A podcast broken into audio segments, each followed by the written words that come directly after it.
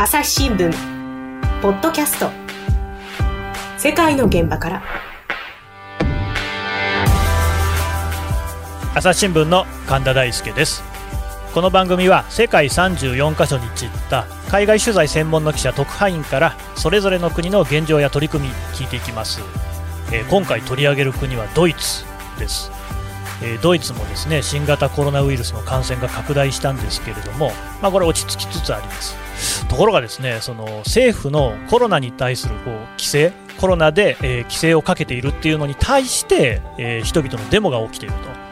えー、この8月のデモなんか特に、え物議を醸しているようなんですがどんなデモなのか、えそれからその余波がどういうふうに広がっているのかドイツと回線をつなぎましてベルリン支局の野島淳さんにお話を聞いていきます。それでは野島さんよろしくお願いします。よろしくお願いします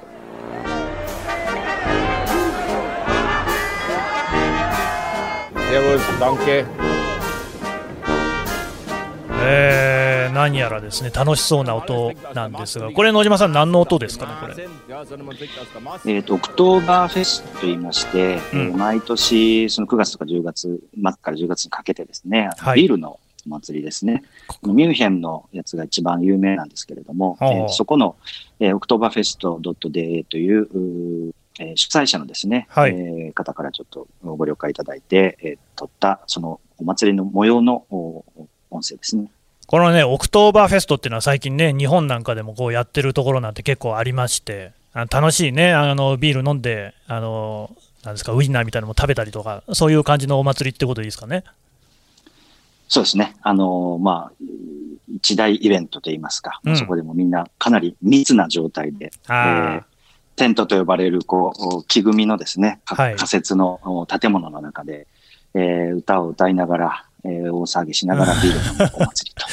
えー、まさにコロナ、まあね。うん、コロナではちょっと3密のそうです、ね、代表みたいな感じの。ちょっと飛沫が飛び放題という感じですけれども、ね、えーと、すみません、冒頭でちょっとですね触れたんですが、あのコロナ対策がですね、えー、デモにつながっていると、そんな話のようですけれども、えーと、そもそもドイツで取られたコロナへの対策、さまざまな制限、これってどんなものがあるんですか？はい、えーと、他のまあヨーロッパも同じような感じだったと思うんですけども、うん、まあ、基本的にはこう対人距離を確保しましょうと、ドイツの場合だと最低1.5メーター取りましょうということであったりとか、はいまあ、初期の頃は完全にお店を閉めちゃう、えー、開けてはいけませんと、えー、いうことだったんですが、あと外に出るときには3人以上で集まらないようにというようなことがありました。うん、まあ、それがだんだんそのコロナの感染状況が落ち着いてきてですね、今でも続いているものといえば、うん、まあその対人距離は確保しましょうということと、はい、お店の中とか、電車の中ですね、そういう、えー、閉まった空間の中では、マスクを必ずつけてくださいと。うん、で、マスクをつけてない場合には違反として最低50ユーロですから、6250円ぐらいですかね、えー、の罰金が課されますよと、まあいうようなものが今、もう残っています。と聞いている範囲だとですねあの、まあ、日本もそうですし諸外国、えー、普通の国々で取られているコロナ対策コロナ規制と、まあ、そんなに変わらないんじゃないかなって気がするんですがこれデモをしている人っていうのは一体何が不満でデモになってるんですか？そうですね。あの、そんなに大きく変わらないと思います。ドイツの場合、むしろ緩い方だと思いますけれども、うん、あの、基本的にやっぱり反対している人というのは、えー、こうそういう人の自由を制限するような締め付けをやることはですね、はい、憲法違反だと。憲法違反、えー、表現の、うん、表現だから、その自由をこう奪うものであって、うんえー、そういうことについては反対するっていうのが、まあ、ベースにあるとは思います。で、その上で、その上でいろんな、その、まあ、例えばですけども、ワクチンですね、今開発中ですが、はい、そのワクチンをこう政府がえー、全員に強制するんじゃないかと、ワクチンなんか受けたくないのに、そうだ、やるんじゃないかとかっていう形で、うん、その、このコロナを口実にして政府が自分たちをものすごくコントロールしようとしてるんじゃないかというようなことに対して、まあ、怒っていて、で、まあもちろん、えー、マスクつけるの鬱陶しいですし、はい、えー、そんなに今どんどん死人が増えてるわけじゃないのに、うん、その政府が大げさにね、えー、コロナを利用しようとしてるんじゃないかというようなところがああの根底にあると思います。うんなるほど、まあ、確かにね、僕も今日マスクつけてて、ああ、耳痛いなと思ったところですけど、ただどう、そのまあ権利のこう抑圧につながるんじゃないかっていう不信感が根底にあると。はい、でそのまあ、冒頭でもこれもまた申し上げたんですが、8月のデモが一つ問題になっているっていうことですけれども、これ、どんなことが起きたんですか？はい、えーと、このデモに関していくと、その3月、4月ぐらいからまあずっと、うん、えー、まあ、毎週ってわけじゃないんですけども、はい、日を置いて、えー、行われてるんですけども、8月29日の土曜日にあったデモは、まあ、割とたくさん人が集まりまして、大体3万8000人ぐらいが参加したということだったんですね。で、一番問題になったのは、その、ベルリンの国会議事堂があるんですけども、はい、そこにこう、えー、ネオナチというんですかね、極右勢力の人たちっていうのが、一部いらっしゃいまして、はい、で、警察の反対を仕切って、その議事堂に駆け上ってですね、その、まあ、中に入ったわけじゃないですけど、その、入り口に至る階段があるんですが、はい、そこを駆け上って、うん、その、えー、ドイツ帝国時代の国旗なんです、うん、今の国旗は、まあ、黒、赤、金の3色なんですけれども、うんうん、えー、まあ、まだナチスのもう一丁前の時代の、えー、黒、白、赤のドイツ帝国の時代の国旗とか、うん、それにこう十字が入った帝国軍旗なんていうのを振ったのが、はい、あ問題になったということなんですね。なるほど、えーと、これねあの、野島さんの記事なんかを読むにつけ、ですね。ドイツなんかでも、その極右勢力、右翼の中でもこう激しい主張をする人たちの勢力が伸びているっていうことを、えー、報道なんかで耳にするところなんですが、やっぱりこのデモにも極右の人たちがあのすごくたくさん出てきている、そういうことなんですかね。そうですね、これ、たくさんなのかどうなのかというのはなかなかよく分かりません。このデモ自体は、そういう権利の主張する人とか、反ワクチン運動の人とか、うん、まあ、いろんな人たちが、とにかくちょっと政府にあのいろいろ、えー、疑問があるよっていう人たちがこう混ざってきてるので、どのぐらい極右の人がいたのかっていうのはよくわかりません。ただそこに駆け込んだ人たちは数百人だったと言われているので、えその3万8000人がみんなあのネオナチでですね、極右でですね、えーだったというわけではないんですよね。その3万8000人のうちの数百人程度、極右の人たちは。まあ、そこの、えーまあ、もっといたと思います。もっといたと思いますが、うん、その国会議事堂に、えー、国会議事堂はね。ですねそうあのその旗を振っちゃったというところに、まあ、あのは、まあそ、そのぐらいだったのかなっていうふうに言われてるんですよね。3万人、4万人の人にね、あなたはあの極右ですかって聞いてカウントしてるわけじゃないんで、正確な数はね、はい、なかなか分かんないんでしょうけれども、はい、そうすると、じゃあ、そのどちらかというと、まあ、C 行動といいますか、俺たちここにいるぜっていうのを極右がこのデモを利用しているっていう、そんな可能性もあるんですかね？えあのそれはそういうことだと思います。あの、うん、まあ、何がやっぱり一番問題かっていうと、その国会議事堂って、まあ、あの戦後ドイツのね、えー、民主主義の、まあ、象徴というか、まあ、全くその民主主義もなく抑圧されたナチス政権っていうものが倒れて出来上がったものの象徴のところで、はい、えー、その帝国時代の旗っていうのはナチスのその鍵十字のね、よく、うん、見る、ハーケンクロイツのあの、鍵十字の旗の前に、もう前期にちょっと使われていた旗だったんですね。うんうん、それでナチスの旗っていうのは今でも、えー、ドイツで振るのは禁じられてるんですけれども、うん、その帝国旗自体は禁じられてないんですね。だから、その極右の人たちっていうのは禁じられてない旗を持って、その自分たちのメッセージをこう出そうとしてるということもあって、その民主主義の双方山みたいなところでそういう旗を振っちゃった。で、しかもそれがメディアに取られて、まあ、全国でいっぱい放送されると。で、彼らはそれをよく分かった上で、その、いや、自分たちはここにいるぞと、で、こう一緒してるんだぞっていうのを、こう、みんなに分からせて、かつ、このデモっていうのはそういうものも含んでるんだっていう印象付けを、うん、えー、するようなあ行為だったんじゃないかなというふうに思われています。うん。そのね、今のお話にありましたけれども、あのドイツ、今のドイツっていう国は、政府は非常にそのナチスに対して厳しく、えー、処置をしていて、いまだにそのナチス時代のですね犯罪なんかを取り締まったり、あのおじいさんになった人を逮捕したりなんていう話も聞いているところですが、だからその、はい、ハーケンクロイツ、えー、ナチスの旗っていうのは、これは違法なんですね。違法なんですね、うん、はい、ところが、その帝国旗っていうのは違法じゃないので、これを振ることは許されている。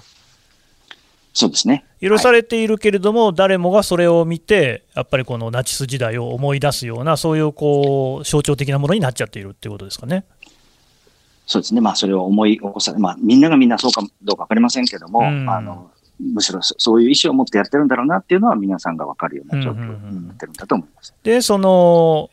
国会議事堂事件があ、ドイツ社会に大きいショックを与えたということですか？そうですね。あのー、まあ、本当にその民主主義のこう総本山みたいなところで、そういうものが振られる、うん、その、えー、ネオナチ極右の人たちにそういうこう自分たちのその象徴にしてるところが乗っ取られちゃったというようなイメージを、うん、えー、浴びせられるもんですから、うん、まあそこでこう、まあ政府の方とかですね、えー、まあいろんな要人なんかが、これはもう許せないというような、え声明をもう翌日どんどん出すような感じになって、えー、結構な大騒ぎになったとなるほど。いうことですね。まあでもちゃんとそうシュタインマイヤー、あ、ごめんなさい、うん、どうぞそうですね、そのシュタインマイヤー大統領はもうその軽蔑すべき行為で許されないというようなことで、わざわざこう、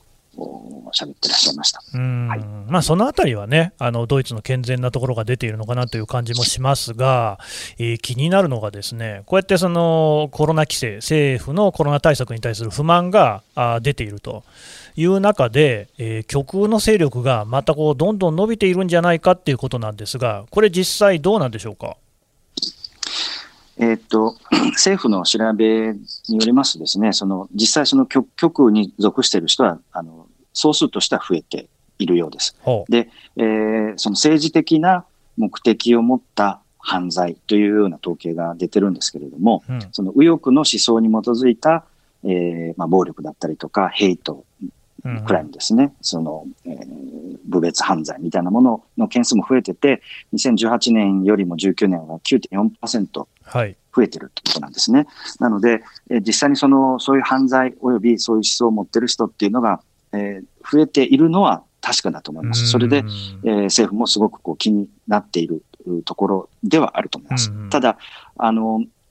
申し上げた通り、その3万8000人というそのデモ、デモ自体が全部その、その極右の人たちで、それがこう、どんどんこ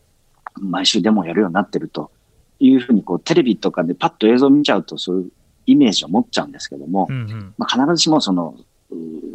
なんていうのかな、こう、どんどん急激に増えて、こう、今ドイツって、あ、もう、もう右翼に、えー、占められちゃってるんだよと、うん、まあ、そういうわけではないなるほど。そういう極端な状況ではないと、憂慮すべき兆候が見られるぐらいのことですかね。はいはいそうですね。はい。えっ、ー、と、ドイツの極右といいますかね、右翼政党っていうと、えー、ドイツのための選択肢っていう政党でしたっけ、はい、ありますよね。はい、えー、例えばその支持率が上がったりしてるんですか？えっ、と、コロナにの問題が出てからですね、実は、はい、えー、支持率を落としてまして、落ちてる。それまで、うん、15、6%あったんですけども、今は10%程度なんですね。で、コロナの前より伸び悩んでるという状況が、これは確かです。おなんでそれ下がったんですかね？まあ、あの、一つの理由、まあ、いろいろ理由はあると思うんですけれども、うん、その右翼のこの政党が言ってたのって、まあ、移民、難民がドイツにどんどん入ってきて仕事が奪われるとか、ドイツの文化が汚されるとか、はい、なくなっていくっていうことに対して、こう、えー、市民の危機感を煽って、うん、まあ、訴えてたわけですね。ところが、そのコロナっていう本当の、こう、まあ、ウイルスは目に見えませんけれども、えどんどん人が亡くなっていくっていう、リアルなこの危機が目の前にある中で、うん、その移民難民、もちろん難民の人も移民の人も入ってこれなくなっちゃったし、そうですね。あのむしろそんなものよりも、その実際そのコロナっていう目の前の危機に対してどう対処するのかっていうところに対して市民の関心があったわけで、そこに対してやっぱメルケル政権はまあ割と上手にやりましたので、うんうん、そのメルケルさんの所属する政党の支持はぐっと伸びた一方で、そういう政党の支持が落っこちていったと、まあ、いうような関係にあると思います。そのまあ右翼政党、極右政党がよく掲げる政策に、えー、移民の排斥っていうのがあるわけなんですけれども、確かにこれ、野島さんおっしゃったように、はい、今ね、このコロナの状況で、そういう人たちも入ってきにくい状況にありますし、うん、そもそもあれですよね、その例えば経済の問題があったり、社会の問題があったりっていうのの目をそらしたり、目くらましにするために移民をことさらに取り上げているっていう傾向も、これ、あのドイツに限らずありましたよね。まあ、そこはあると思いますね。あの、うん、特にその右翼政党の支持をしている人たち、まあ、これまで何回かの取材はしたことあるんですけれども、はい、実際に身の回りに難民の方がいて、えー移民の方がいて、その自分の仕事が奪われたとか、その周りにいて犯罪が増えたとかっていう人って割と少なくて、いないんですね。えーうんうん、なんかそのメディアで語られていることであったりとか、イメージ、その政党に訴えているもので、その目に見えないものに対する恐怖心っていうのがすごく膨らんでいって、えーえーそういう支持、えーそういう主張を支持してしまうと。で、それに乗じてそういう政党もこうどんどんそういう主張を膨らましていくっていうような、えーサイクルができているような感じがしますので、まあ、もちろん難民の方が犯す犯罪、移民の方が犯す犯罪ももちろんあるんですけど、それはドイツ人が、えー犯している犯罪とどっちが多いのよって言ったら、それは圧倒的にそのドイツ人の方が人数が多いわけですから、うんえー移民、難民だけがなんかその犯罪を犯してるわけでもないわけですよね。だからそこをこう、うまく、えーそういう政党を利用しながら、こう、うんうん自分たちの支持に結びつけているような感じがあると思います。なるほど、まあ、ただ、その支持は広がりを見せていないようですけれども、えー反対にですね、えー政権、メルケル政権といいますか、与党、あるいは政府、これに対する支持率や満足度みたいなものの統計っていうのは、なんか出てるんですか？はい。あのー毎回世論調査を、をまあ、毎月のようにですね、公共放送なんかがやっておりまして、はい、えーっと、政府への支持率というのは、コロナに、の問題が始まってから急激に上がりました。上がってる。それまで、うん。えーえ政府の支持率が30%台だったんですけれども、はい、それがあー直近だと66%。ずいぶん上がりましたね。あの、えもう2倍ですねいっぺんに上がってですね、うん。えーそれがだから、えーこの数ヶ月、えーそのコロナ対策が始まってからはずっとその、こう、高い6割台の支持率をこうキープしていますので、、うん。まあそういう意味でいくと、その今のメルケル政権に対するう市民、国民の支持っていうのは相当あるということが言えるかと思います。うんもうね、日本ではあのコロナ対策でむしろ下がってますので、ドイツはそこはうまくやってるっていうことなんでしょうね。そうですね。うんはただ、まあその極右の動きっていうのもちょっと気がかりではあるんですけれども、今後、その問題っていうのはどんなところにあるっていうふうに野島さんはお考えですか？まあ、そうですね。あの、これまあココロナの危機がああるためにそういう活動は目立ってないわけですけども、これがまあ一旦落ち着いてくればですね、また、あの、その移民難民問題っていうのは解決してるわけではないですし、うん。その移民難民だけではなくてですね、うんうん。えーえーと、その宗教であるとか、うん。あまあ、イスラム、ああ、イスラム教ね。はい、ね、に対する、うまあ、反発、差別であったりとか、ユダヤの人たちに対する、えー差別、反発とかっていうのは、その、今、表にあんまり、まあ、その去年はそういうテロが、あの、何回かあったりはしたんですけど、そのコロナの状況で表に出てきてないだけで、そういうものが根底にあると思うんですよね。そうですね。で、それがまあコロナが落ち着いてきたり、あとそういう、先ほど申し上げたのはそのデモ、集会とかでですね、まうんあそういうう右翼の人たちがすごくこう、どんどん頑張ってるっていうようなイメージが広がっていくとですね、うん。またそういうことがまあ、あ思い起こされると、いうようなえー懸念もあると思います。必ずしもそのデモに参加している人は右翼の人たちばっかりじゃなくて、まあ、いろんな人が混じってるんで全部じゃないっていうところが、うんそれがまあ、あの、うまく利用されるっていうことはあるんじゃないかなと。それはちょっと懸念だとなるほど思います。。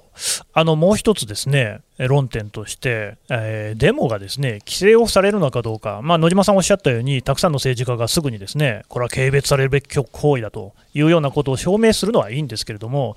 ただ、まあ、極右とはいえ、思想は思想なわけじゃないですか。こういうその思想の信信条の自由というようなことが侵されるっていうようなことはないんですか？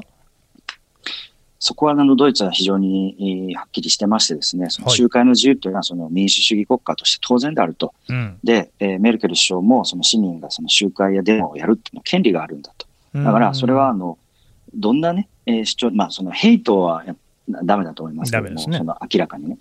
えーただその主張する自由はあるんだということを、まあ繰り返しメルケルさんもおっしゃってるわけですね。だからその代わり、えー規制は守ってほしいと。その距離を空けたり、ちゃんとマスクをつけたりと。うんえーいうような配慮をしながら、あと人数も調整しながらやるようにというようなことを言っています。なので、あの、今回、その問題になったデモも、もともとそのベルリン市が、あの、そういう規制が守られない可能性があるとうんいうことで、一体、一旦開催をやめてくださいって言ったんだけれども、その主催者が裁判所に訴えてですね、まあ、あの、一転して認められたというようなどこともありましてですね、まあそういうちょっとそのせめぎ合いもこうやりながらですね、えーきっちりその、えーその集会の自由であるとか、うん。そういうものをこう、おの、そういう権利はちゃんと確保しながら、うん。あーそういう差別とか憎悪につながるようなですね、行為、発言にちゃんと目を光らせようと、まあ、いうのがこうドイツの今の姿勢なのかなというふうに思います。まあ、ちょっとお話の中心があの右翼、極右、性欲の話になりましたけれども、もともとなんでデモが起きてるかっていうと、そういう自由がね、侵害されるんじゃないかっていうような懸念から出てきてるわけですもんね。うん、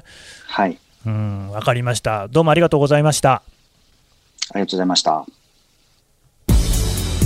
朝日新聞ポッドキャスト世界の現場から質問ドラえもん我が家の朝は質問から始まる。ガリレオ・ガリレイが観測した惑星は？どこだろう？身の回りのことや広い世界のことまでいろんな質問が毎朝君のもとへ。土星だって。毎朝のワクワクが未来を開く。朝日新聞。